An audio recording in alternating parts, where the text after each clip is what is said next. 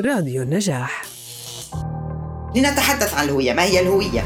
بناء الهويات أو إدارة الهويات متنوعة. إلى العيش معا. لأن التاريخ قائم على الهوية في لبنان. ما هو البادي؟ أظلم. أظلم. هل تشكل تحدي؟ تحديات في هذه الهويات المتناقضة. التنوع وديناميت الهوية في لبنان. فعلى رغم صغر لبنان فكيف يكون التنوع مصدرا للغنى للصالح العام؟ وأريد الخير لذاتي. أريد لك الحرية وأريد الحرية لذاتي. تمثل لبنان واحدة من أكثر دول المنطقة العربية احتضانا للتنوع الثقافي والديني. وكما لهذا التنوع إيجابيات اجتماعية وثقافية له في المقابل سلبيات وإشكاليات. فكيف يكون التنوع مصدرا للغنى للصالح العام وللصالح الخاص؟ ومتى يكون التنوع مصدر للتهديد أو للصراع والعنف. أنا عبد الله جبور وهذه حلقة جديدة من الهوية بودكاست. يسعدني في هذه الحلقة استقبال الأستاذة تانيا عوض غرة مدربة في التواصل اللاعنفي والتنوع وحرية الدين والمعتقد إعلامية وخبيرة في الصوت منسقة تربوية ضمن الشبكة العالمية لإلغاء عقوبة الإعدام. أهلا بك أستاذة تانيا. أهلا بك وشكرا على الاستضافة وشكرا على طرح هذه المواضيع الغنية وال... والمثرية للمستمعين. شكرا لك. أستاذة تانيا ما هي خارطة التنوع الثقافي والديني في لبنان؟ كما هو معروف أن لبنان فيها تنوع كبير، تنوع ديني وتنوع ثقافي. هل يمكن أن تحدثينا عن خارطة هذا التنوع في لبنان؟ نعم. لنبدأ اولا بخارطة التنوع الديني. كما هو معلوم في القانون اللبناني الطوائف المعترف بها هي ثمانيه عشر وهي تنضوي تحت دين الإسلام دين المسيحية واليهودية. وطبعا هنالك طوائف كما الدروز الشيعة الاثني عشرية السنة العلويين الروم الأرثوذكس الروم الكاثوليك المارونية. والأشورية إلى ما هنالك. هذه يعني 18 طائفة نحن بنقول ويضاف إليها غير رسمي صار في لهم حضور أكثر الأشخاص العلمانيين يمكن القول الذين هم لديهم طائفة على على سجلاتهم ولكنهم بحياتهم اليومية يمارسون الحياة العلمانية لنقول ذلك وهي ليست عدم الإيمان بالله أو الكفر هي فصل فصل الدين عن الحياة العامة. بيعتبروا نفسهم إنه أنا على الهويه مثلا مسيحي ولكن لست ملتزما بالمسيحية ولا أمارس شعائري المسيحية. أنا مواطن. والبعض يتمنى أن تكون هذه الطائفة التسعة عشر. هلأ إضافة إلى تلك الطوائف المعترف بها قانونيا وهي كلها عندها قوانين الشخصيه كما هو معلوم للأسف في لبنان لا نملك قانون أحوال شخصية موحد مدني. وبالتالي لكل طائفة محاكمها الروحية كل ما يتعلق بالأحوال الشخصية الميراث الزواج الطلاق إلى ما هنالك. يضاف إلى ذلك طوائف غير معترف بها رسميا في لبنان وهي ديانات إما حديثة مستحدثة إما تعتبر بدع لأنه بعد ما صارت بمرحلة الدين وأيضا العمالة الأجنبية التي أتت بكثرة إلى لبنان لم تأتي دون شعائرها ودياناتها من الواجب علينا الاعتراف بوجودهم وبشعائرهم الهندوسية الآتية من سريلانكا من الهند من الشرق الأقصى يوجد في لبنان أكثر من 450 ألف عامل أجنبي. ما بعرف إذا العدد تغير أو لا ولكن بمئات الألاف طبعا. وكلهم جايبين معهم دياناتهم ويمارسون هذه الشعائر لأن الدستور اللبناني يكفل ممارسة تلك الشعائر. طبعا بإطار أنه ما تكون مزعجة للإطار العام أو خادشة للحشمة العامة أو مؤذية لأحدهم. هذا على الصعيد الديانات والطوائف. أما في التنوع الثقافي آه، فعلى رغم صغر لبنان إنما هنالك تنوع ثقافي جدا ملموس في العادات والشعائر ضمن الطائفة الواحدة والدين الواحد. فمثلا عادات رمضان قد تتنوع آه، بين النبطية وطرابلس والبقاع. يعني رغم إنه إلها آه، عاداتها بنعرفها كلنا إنما مثلا في عادات الطعام آه، آه، في آه، أنواع الطعام الخاصة برمضان في كل منطقة عندها عندها هويتها. لنقل ذلك. أيضا حتى في ممارسة الشعائر الدينية الموجودين مثلا في طرابلس عند الطائفه المسيحية يحضرون لزمن الصوم الكبير من خلال عندهم عادة هي شكل مثل الكرنفال بيدهنوا وجوههم بالأسود وبيلبسوا الألبسة الملونة وبالطبول والمزامير يجوبون شوارع المدينة آه، تحضيرا لزمن الصوم الكريم. هذا موجود فقط في طرابلس التي تبعد عن بيروت. 75 كيلومتر يعني بالسيارة أنجأ ساعة وعشر دقائق بتبعد عنها. آه، فإذا التنوع الثقافي ضمن الطوائف والديانات يختلف من منطقة إلى أخرى.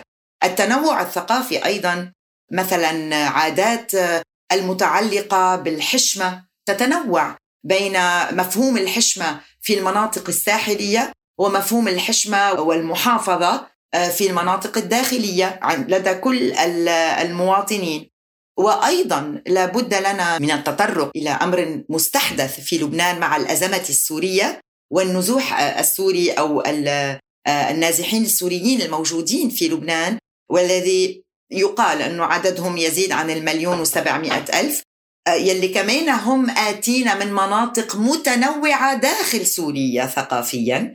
يعني اللي جاي من الحسكة مش مثل يلي جاي من حمص مش مثل يلي جاي طبعا لأنه سوريا بلد واسع ولديه أيضا تنوعه الثقافي. حملوا معهم تلك العادات وهذا التنوع الثقافي وصار جزء من هذه الفسيفساء لنقل اللبنانية. آه، على رغم إنه هن غير لبنانيين ولكن هن مقيمين على الأراضي اللبنانية بعاداتهم تقاليدهم. آه، من من التنوع الثقافي الذي شكل بمرحلة ما أزمة هو التضارب الحاصل بين القانون اللبناني الذي يجرم زواج القاصرات مثلا الذي تصادم مع عادات موجودة في بعض المناطق السورية التي نزح منها بعض السوريين حيث الفتاة يمكن تزويجها بعمر ال 12 سنة لأنها أصبحت بالغة.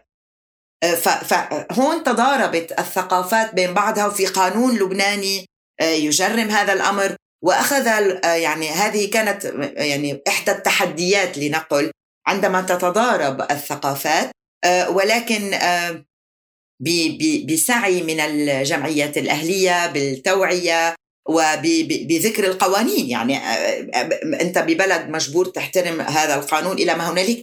خفت تلك الظاهرة مع الوقت. وما ننسى أنه أيضا آه، كمان هي ليست فقط عادات كانت حاجة في بعض الحالات لدى بعض العائلات السورية لل ليأمنوا على بناتهم. يعني لحتى يطمنوا بالهم إنه ابنتي بأمان مع زوجها وليست بخطر بالخيمة ممكن أن تتعرض لمخاطر عديدة. فإذا هي أيضا كانت حاجة لنقل الأمور كما هي. هي ليست فقط عادات إنما كانت حاجة. ولكن هذا التنوع هو مثري إنما أيضا هو تحد ونحن نعلم ذلك أنت وأنا. في ظل التنوع الكبير وأنت تحدثت عن التحدي. أستاذة تانيا بين الانتماءات الخاصة والانتماءات العامة هل نحن أمام فوضى هوياتية؟ على سبيل المثال أتذكر في 2017 عندما حصلنا على تدريب معك حول التواصل اللاعنفي أنه زميلتنا سارة أنجزت دراسة دراسة ماجستير في معهد الدوحة. كان عنوانها الذاكرة الجمعية في لبنان ودورها في الصراع أو النزاع. خلال تواجدنا في الورشة تعرفت أنه في إشكال قائم على الهوية في لبنان. السؤال التنوع وديناميت الهوية في لبنان الآن هل تشكل تحدي أم فضاء مشترك وكيف يمكن ذلك؟ سؤال رائع لأنه واسع جدا وجميل جدا ويتحدى ما نريد وما نتمناه. وما هو الواقع بإشكالياته وبأموره الإيجابية. مما لا شك فيه هي عملية هو سيف ذو حدين العيش معا بالتنوع. وتفضلت وذكرت تلك الدراسة التي أتمنى الاطلاع عليها لأن ذلك مهم وخاصه يأتي من من نظرة خارجية ليست هي لم تمر بهذه الذاكرة الجماعية المعقدة جدا والتي تشكل ولم أذكر ذلك لدى سؤالك الأول. جزء من هذا التنوع الثقافي. حتى تاريخيا في لبنان هنالك إشكالية إشكالية الذاكرة. الذاكرة التي التي هي ذاكرة جماعات وليست ذاكرة وطنية. في بعض الحالات في لبنان من هو بطل في جماعتي هو خائن في جماعة أخرى. والعكس صحيح. وقد يكون قد استمع إلى ذلك العديد من المستمعين. في بعض الأحيان هنالك تظهر إشكاليات من نسمي شهيد ومن نسمي ضحية أو قتيل حتى لا يستحق لقب الشهادة في حروب دارت في لبنان. وأيضا من التنوع الثقافي ولم أذكره وهو يلعب دورا شئنا أم أبينا أيضا هو التنوع الثقافي الناتج عن نوع التربية المدرسية. التي يحصل عليها اللبنانيون. فبعض اللبنانيون آه، يحصلون على على الأساسيات آه، آه، بالمدارس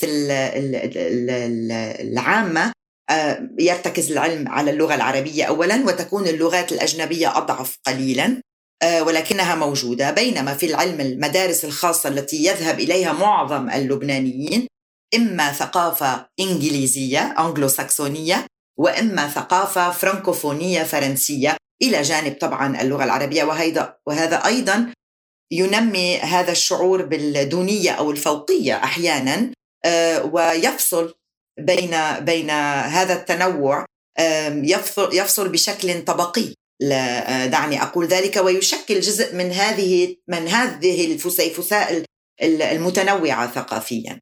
لنعد إلى إلى فكرة التحديات في هذه الهويات المتناقضة.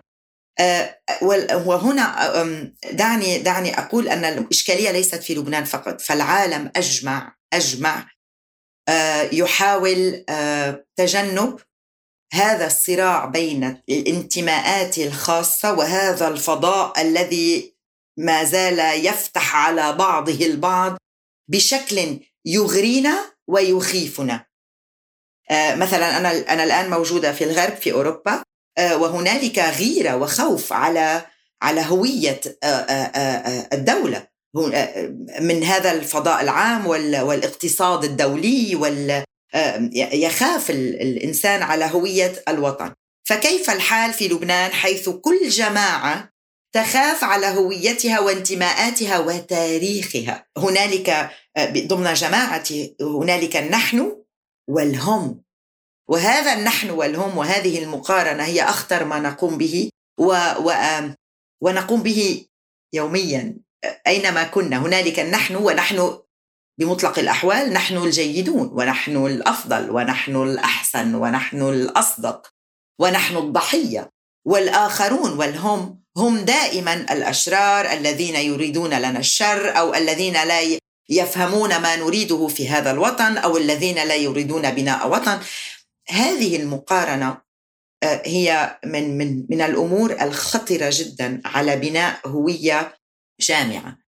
إنما آه، آه، لو لو احسنا قراءة هذا التنوع وهذا الغنى وجلسنا معا لنتفق على ما نتفق عليه ولنتفق على أن نختلف على ما نختلف عليه. يمكننا بناء هوية جامعة وليست بالضرورة هوية آه، آه، هي وطنية ومواطنية وليست آه، ما هو القول باللغة العربية الناشوناليزم الأمة أنه ليست غيرة وطنية وتضمحل تحتها الهويات الخاصة والانتماءات الخاصة. هذا أسوأ ما يمكن أن نقوم به. لماذا؟ لأن التاريخ أثبت أن محاولة محو الانتماءات الخاصة ودعوة الجميع وفرض على الجميع الانتماء فقط إلى الوطن آه، بما يفرضه بقوانينه آه، العلمانية أو المدنية أو الدينية.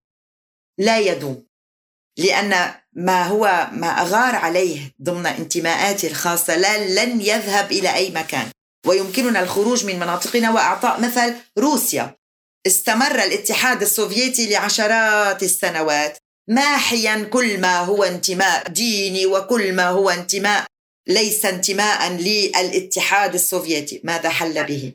لا يمكن لا يمكن محو ما هو عامودي عامودي مع علاقتي بالروحانيات بإيماني بعقائدي بشعائري بتاريخي. لا يمكن لذلك أن يدوم.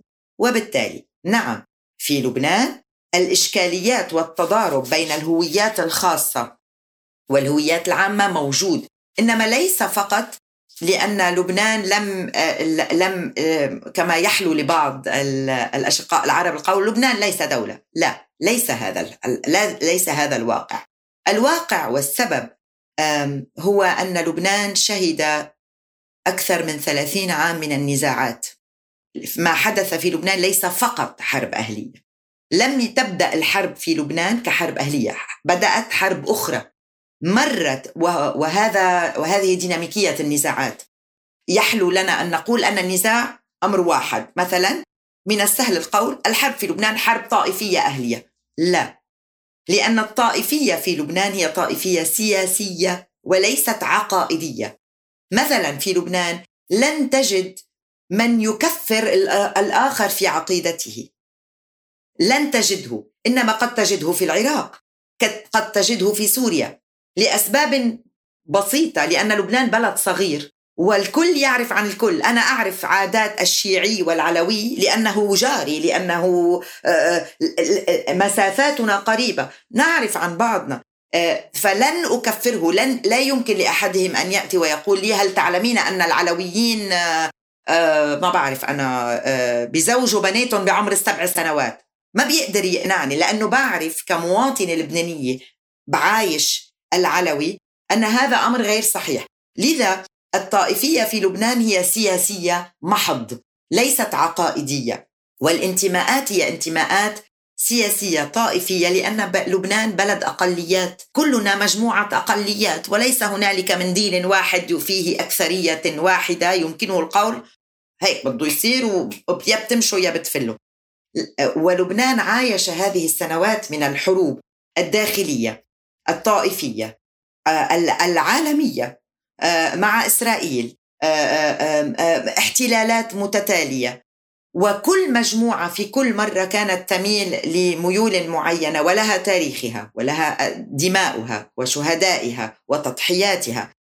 الإشكالية هي كيف نجمع هذه التضحيات؟ وكلها دعني أقول لك ذلك كلها تضحيات في سبيل الحفاظ على هذا الوطن بغض النظر عن الكيف ومتى وهل أوافق أم لا أوافق هل, هل كان قرار جيد أم قرار مسيء بغض النظر. لن تجد مجموعة في لبنان تقاتل لإلغاء لبنان. بنظر بنظر كل مجموعة ما يقومون به هو للحفاظ على لبنان. لكن هذا اللبنان هو فكرة لم يتبلور بعد لأن آلامنا كثيرة والدماء لم تجف بعد. فلم تستطع هذه الانتماءات المتنوعة أن تهدأ. وأنت تعلم. ننتهي من مصيبة فتبدأ مصيبة أخرى. نحن عالقون من أزمة ضمن إلى أزمة وأزمتنا الآن ليست أزمة حربية إنما هي أزمة. إن قاتلة الأزمة الاقتصادية هو قتل بالبطيء لكل الانتماءات ولكل المجموعات ولكل الطوائف. لم يتسنى بعد لهذا التنوع الكبير الجميل أن يجلس ويكتب كتاب تاريخ موحد مثلا. لدينا هذه الإشكالية. إذا نعم هذه أزمة. آه، لأن التاريخ الموحد الذي يعترف بكل مكوناته هو أولى خطوات بناء مواطنة. هذه أزمة كبيرة. آه، لم نجلس ونفهم أن مضمون الجميع هو حب هذه الأرض. هو حب هذه الأرض. آه، فنعم الانتماءات الضيقة هي بصراع مع الانتماءات الكبرى. ونحن الآن أمام عالم ينفتح أكثر فأكثر أمام اقتصاد يغير وجه العالم. نتحضر له ولا نعلم لا نعلم أين سنكون. نحن أمام عدو يتربص بأرضنا بمياهنا نحن أمام أزمة لجوء كبيره كل ذلك أضفه أضفه إلى كل ما سبق وذكرت وإلى هذه الانتماءات العقائدية والثقافية هو عامل إشكال كبير ولكن هل يعني ذلك انها أنها طريق مسدودة؟ طبعا لا. والدليل والدليل وكما تفضلت من التدريبات اللي بتصير العمل الذي قامت قام به قامت به المؤسسات الجمعيات و وحتى بعض الأحيان الأحزاب في بعض الحالات هو عمل جبار.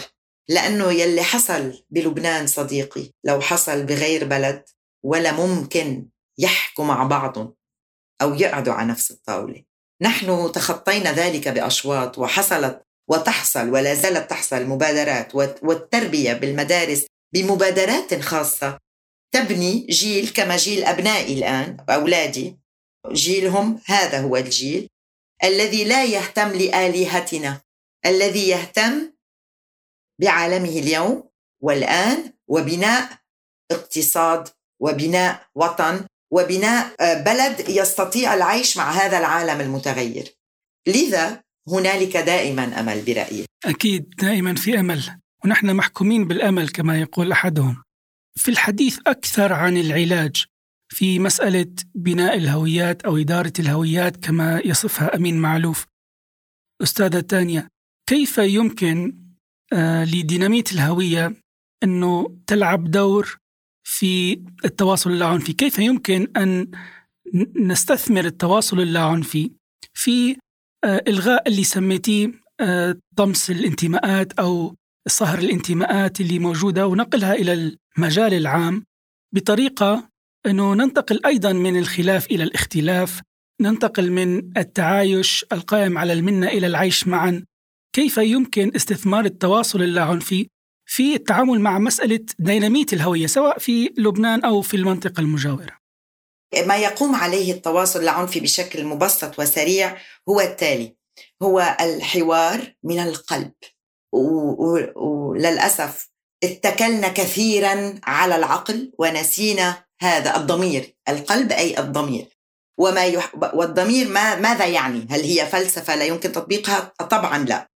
هو جزء لا يتجزأ من الأنا من هويتي. ما هو ما هي الهوية؟ لنتحدث عن الهوية. ما هي الهوية؟ الهوية هي الأنا. عندما أقول أنا هذه هويتي. ماذا يشمل هذا الأنا؟ انتماءاتي. أنا أنثى. أنا لبنانية. أنا إنسان. أنا آه، من هذه الديانة أو تلك. أنا أم. أنا مواطن. أنا آه، آه، إعلامي أو مدرب أو أو أو. كل تلك الانتماءات أنا من هذه المنطقة الجنوبية أو الشمالية في لبنان. كل تلك الانتماءات كما البصلة؟ أتتذكر البصلة؟ نعم نظرية البصل. كما طبقات هذه البصلة المكونة من عدة طبقات. هذه انتماءاتي وهذا كله يجعل الأنا فريد من نوعه ما في منه اثنين.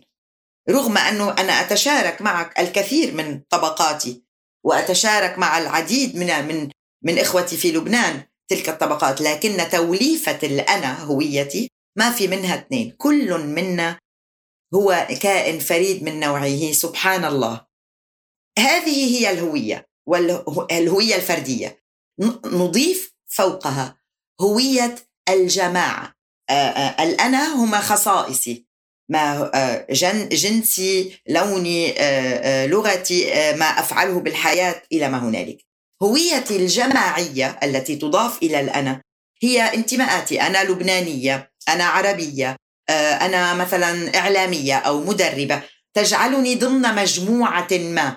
أنا هنا آه، ضمن هذه المجموعة ضمن تلك المجموعة. والطبقة الثالثة للهوية هي الهوية الجماعاتية. أي أنتمي إلى هذا الإيمان. أنتمي إلى هذا المجتمع العربي. أتحدث العربية. عندما أتحدث العربية أنا عندي عندي نص الكرة الأرضية حولي. يعني هذا انتماء جماعاتي. أنا أقرأ مثلا القرآن الكريم. هذا الانتماء الجماعاتي أنا يجعلني بانتماء معين لجماعة معينة. ماذا يأتي التواصل العنفي هنا ليقوم به؟ للتداول بكل ذلك. التواصل اللاعنفي الذي هو تواصل من القلب ومن الضمير يقوم على التالي. أراقب أرصد أنظر دون أحكام مسبقة. وهو أصعب ما يمكن القيام به خاصة عندما أشعر بالخطر أسعى دائما إلى إطلاق الأحكام. التواصل اللاعنفي يقول لي انتظري. قد يكون معك حق وقد تكونين على خطأ. لنستمع ولنرى. اولا. ثانيا أقوم باستدراك ماذا أشعر به الآن؟ أأشعر بالخوف على هويتي؟ هل أشعر بالخوف على جماعتي؟ هل أشعر بالخوف على انتمائي؟ أم هل أشعر بالامان بانتمائي في هذا المكان؟ هل أشعر بأنني مقبولة؟ ما هو نوع الشعور الذي أمر به؟ لكي أكتشف ما هي حاجتي. لكل فرد على هذا الكوكب ولكل جماعة أمر بسيط. حاجات كونية نتشاركها جميعا. إن كنت مسلم مسيحي يهودي آه، درزي آه، آه، هندوسي ما شئت. أنا وأنت بحاجة للملجأ الطعام المشاركة الحب التعلم ممارسه الشعائر حرية التنقل. كلنا يسعى الانتماء. كل إنسان على قيد الحياة يسعى لتأمين هذه الحاجات التي نسميها حاجات كونية. وهذا ما يمكن أن يجمعنا بانتماءاتنا. ما من مرتكب حتى أسوأ مرتكبي التاريخ بالأعمال العنفية يعتقد أنه ارتكب عنفا مجانيا. حتى من يرتكب أعمال إجرامية يقوم بها وهي أمور سيئة كي لا أفهم بشكل خاطئ هي أمور استراتيجية سيئة. لكن حتى هذا المرتكب بنظره قام بذلك بهدف إما الحفاظ على الجماعة إما الحفاظ على الكينونة إما الحفاظ على التاريخ إما على الأرض إما إما إما. فإذا بالتواصل اللاعنفي يمكننا الانتقال من نحن وهم وأنتم من هذا المفهوم الذي يجعلنا دائما بموقع الدفاع إلى مكان آخر. نضع فيه أنفسنا لفترة وجيزة بخطر ضمن التداول مع الآخر ليس خطر على الوجود لكي أستمع إلى الآخر وأرى أنني أتشارك مع هذا الآخر المختلف كليا عني الكثير الكثير. وعندما نجد ما يجمعنا نبني الأوطان لا تبنى على ما نختلف عليه. ولا تبنى على أن يكون كل الشعب متفق على كل شيء ومتوافق على كل شيء. الأوطان تبنى على أن نجتمع بما نتفق عليه وما هو قيم وأسس أساسية وأن نفتح المجال للاختلاف والتنوع لأنه إثراء أكثر الدول تقدما وسلاما ونسبة العنف متدنية فيها. هي الدول المتنوعة التي علمت كيف آه، تتعامل مع هذا التنوع ضمن قوانين تحمي الانتماءات الخاصة آه، وتجمع الجميع ضمن قوانين. حقوق إنسان تجيب القوانين بقدر المستطاع على تلك الحاجات الكونية التي نعمل عليها بالتواصل اللاعنفي ونتحدث بها. هل هنالك من دولة مثالية؟ طبعا لا. ما نفهم إنه عم نقدس الغرب ونقول نحن الشرق آه، مشكلة. ابدا. بالعكس لدينا في العالم العربي وفي الشرق لو ندرك هذا الغنى ما يمكن أن يكون عامل علمي لحتى ليستعمل حتى في الغرب لاحتضان هذا التنوع بشكل أفضل لأن الغرب أيضا يعاني من إشكالية مع احتضان التنوع. هنالك اليوم الإسلاموفوبيا في الغرب مثلا التي آه، تضع آه، علامة هيك واحدة على كل من هو مسلم بأنه أمر يدعو للخوف أنه مشروع آه، انتحاري ما أو أنه متعصب أو أنه لا يقبل الانفتاح. ليس صحيح. فاذا التواصل اللاعنفي هو عملية حديث ليس فقط حديث إدارة نقاش إدارة ديبيتس نقاشات وعملية سياسية تأخذ بعين الاعتبار أن تخرج من فكرة لعبة وأكرر لعبة أننا نحن الضحايا والآخرين هم المرتكبين أننا نحن القديسين والآخرين هم الأشرار. لأن البشر لديهم هذه الميول اللطيفة المريحة نحب جميعنا نفضل أن نكون الضحية. تعلم لماذا؟ لأن الضحية لا تحمل مسؤولية ما يحدث. آه ولكنني قمت بردة فعل. ما أنظر لما قاموا به قبل. أنا مجرد ضحية. نحن ضحية. التواصل العنفي يخرجنا من هذه اللعبة لكي نخرج من ردة الفعل التي نعشق البقاء فيها. ولكنني أنا مجرد ردة فعل وهم بدأوا. هم البادئون والبادي ما هو البادي؟ أظلم. أظلم. البادي أظلم. لماذا نستعمل فعل التفضيل أظلم؟ ولا نقول البادي ظالم. هنالك اعتراف غير مباشر غير واعي. عندما نستعمل فعل التفضيل البادي أظلم هو اعتراف غير مباشر أننا نحن أيضا نقوم بالظلم. ولكنه هو أظلم منا لأنه بدأ. التواصل اللاعنفي يأخذنا من هذه اللعبة التاريخية إلى مكان آخر. أنا كنت ضحية هنا وكنت مرتكب هنا أه وأنا ضحية هنا ومرتكب هنا الآن. وأريد الخروج من ذلك وأريد الوصول إلى مكان آمن مساحة مشتركة آمنة نعيش بها أنا والآخر.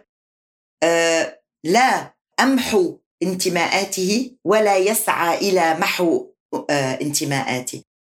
ولحسن الحظ أن المؤسسات الدولية مثل الأمم المتحدة وغيرها من المؤسسات الكبرى أخيرا بدأت أن بدأت تحاكي هذه الحقيقة في في مساحاتها. كان الدين أمر ضعه على جنب. هذا أمر خاص للأفراد ونحن نحكي بالمدنية وبحقوق الإنسان فقط وإلى ما هنالك.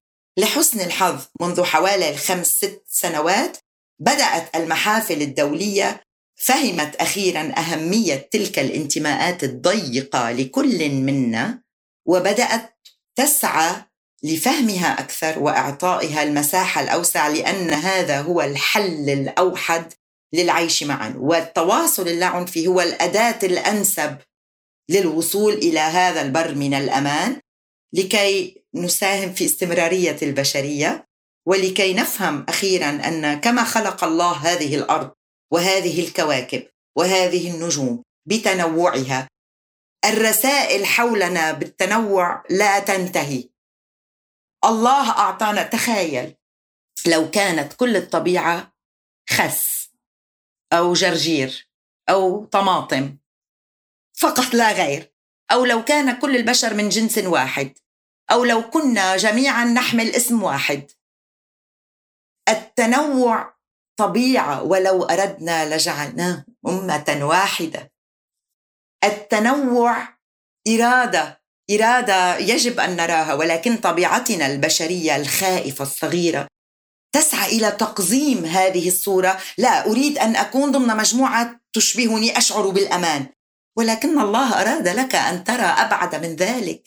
لذا أرسل لك الأنبياء المتنوعين لكل مكان وزمان وثقافة. إن إن بحثنا في الديانات جميعا ولا أعلم إن كنت قد حصلت على هذا التدريب. هل تعلم القاعدة الذهبية للديانات؟ لوجدت أن الديانات الاثنا عشر الكبيرة الكبرى في العالم لديها قاعدة ذهبية واحدة. رائع أن, أن, أن ندرك ذلك. المسيحية واليهودية والهندوسية وال والإسلام وال والبوذية وال وال وال وال اثنا عشر ديانة كبرى في العالم. القاعدة الذهبية في كتبها المقدسة هي بمعنى أو بآخر ما هي؟ الأخلاق. أن تفعل للآخر ما تريده أن يفعل لك. تحب لنفسك نعم. أنا أريد لك وهذا هو التواصل العنفي أريد لك ما أريده لذاتي. أريد لك الخير وأريد الخير لذاتي. أريد لك الحرية وأريد الحرية لذاتي. هكذا فقط يمكننا تقليص تقليص هذه التناحرات بالانتماءات المتعددة إن كان في لبنان في منطقتنا العربية أو في أي مكان في العالم. شكرا جزيلا أنا استمتعت كثيرا بإجابة هذا السؤال تحديدا. وعندي سؤال أخير أختم به وهو الدور الذي يمكن أن تلعبه مؤسسات المجتمع المدني في تثمين التنوع الثقافي والديني أو المبادرات أو المؤسسات الإعلامية أو المؤسسات الثقافية. يعني نحن دولة مجاورة للبنان. تعرفنا على إشكالية التنوع أو الدور كمصدر للغنى من فيلم نادين لبكي على سبيل المثال. فمن من خلال تجربتك ما هو الدور الذي يمكن أن تلعبه؟ مؤسسات المجتمع المدني أو المبادرات الشبابية في منطقة الشرق الأوسط وشمال إفريقيا لتثمين هذا التنوع وإغنائه. دون شك يعني مثل ما تفضلت وقلت إنه هذه المؤسسات وهذه الحركات الشبابية خاصة وبرجع بكرر جيل الشباب اليوم هو غير جيل شبابنا هو جيل تفتح على الإنترنت العالم بين أصابعهم. يعني ما بقى فينا نضحك عليهم كما تم آه، إقناعنا. يمكن جيلنا نحن أو جيلي أنا بأمور معينة لم يكن العالم منفتح كما هو اليوم. ورغم خوفنا من هذا الانفتاح إنما هو دافع لكي نحسن من مقاربتنا لهذا التنوع ودون شك أن الدور الذي تقوم به الجمعيات الأهلية والحركات الشبابية هو الاحتكاك المباشر جراس روتس يعني مع القاعدة مع القاعدة وأين هي القاعدة؟ هي في الحي في المدرسة في آه، في الكشافة في خدمات معينة تقوم بها تلك الجمعيات إذا دورها أساسي لأنها تدفع والمؤسسات الإعلامية هي المنبر الأول والأهم اليوم والإعلام الذي أصبح متنوعا هو إعلام إنترنت إعلام أونلاين إعلام كلاسيكي إذاعي إلى ما هنالك. هؤلاء هم عناصر التغيير من لهم change makers صانعي التغيير التغيير الإيجابي. من خلال ومن نتائج وثمار أعمال هذه الحركات والمنظمات والجماعات إلى ما هنالك تتعدل القوانين المجحفة. مع الوقت القانون ليس منزل. القانون بيكون يخدم فترة زمنية. ولكن التصارع لتغيير قوانين مثلا غير عادلة أو مشحفة هو تصارع طويل. إنما تغيير العقلية والعمل على السعي دائما إلى العدالة الاجتماعية إلى العدالة السياسية إلى التمثيل الجيد إلى إلى تأمين الحقوق الإنسانية التي هي حاجة بشرية لكل إنسان. هذا ما يدفع بالنضال إلى تغيير القوانين المشرفة. طبعا ليست كل القوانين مشرفة هنالك قوانين جيدة وتنظم حياتنا. أيضا كي لا أفهم بشكل خاطئ إنما عمل الجمعيات والحركات الشبابية والإعلام المسؤول الواعي المثقف هو دافع لتطوير القوانين ولتحسين العيش معا آه، يعني بتلحقك بتصير القوانين. ولكن لكي نقوم بذلك يجب أن تكون الثقافة هي العلم العلم ليست الثقافة المفهوم الثقافة بالمعنى الكلاسيكي. التثقف التعلم التفكر عامل أساسي لكل العاملين في هذه الجماعات والمجموعات والحركات الشبابية. وينقصنا أحيانا رغم أن اليوم أصبحت أصبحت الثقافة في هواتفنا ترى أحيانا بعض الناشطين ما بيثقفوا حالهم بعمق. آه ليه؟ لأنه نرجع على فكرة خاف على انتماءاتي وهوياتي.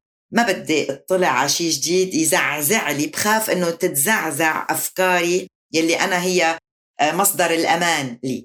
ولكن إن كنت واثقة من مصادر أمني إن كانت دينية أو ثقافية أو اجتماعية ما بخاف اطلع على شيء ما في شيء بهز لي أنا اليوم. إيماني مثلا. بس أنا بقرأ عن عن عقائد وإيمان آه، وبدع دينية. يا لطيف ما بتأثر علي. اذا فلنتثقف لكي نخدم الجراس روتس الأرضية التي نحن بخدمتها بشكل بناء. يسعى دائما نرجع على التواصل اللاعنفي إلى خدمة الآخر كما أريد للآخر أن يخدمني. الإعطاء الآخر ما أريد للآخر أن يقدمه لي. أجزل الشكر لك أستاذة تانيا عوض غرة المدربة في التواصل اللاعنفي والتنوع وحرية الدين والمعتقد. شكرا لك على هذه الاستضافة اللطيفة والجميلة وعلى هذا اللقاء المثري لي أيضا. والمثري لنا وسعيدين فيك كثيرا. شكرا لكم متابعينا. كان هذا الهوية بودكاست. إلى حلقة جديدة. شكرا لكم.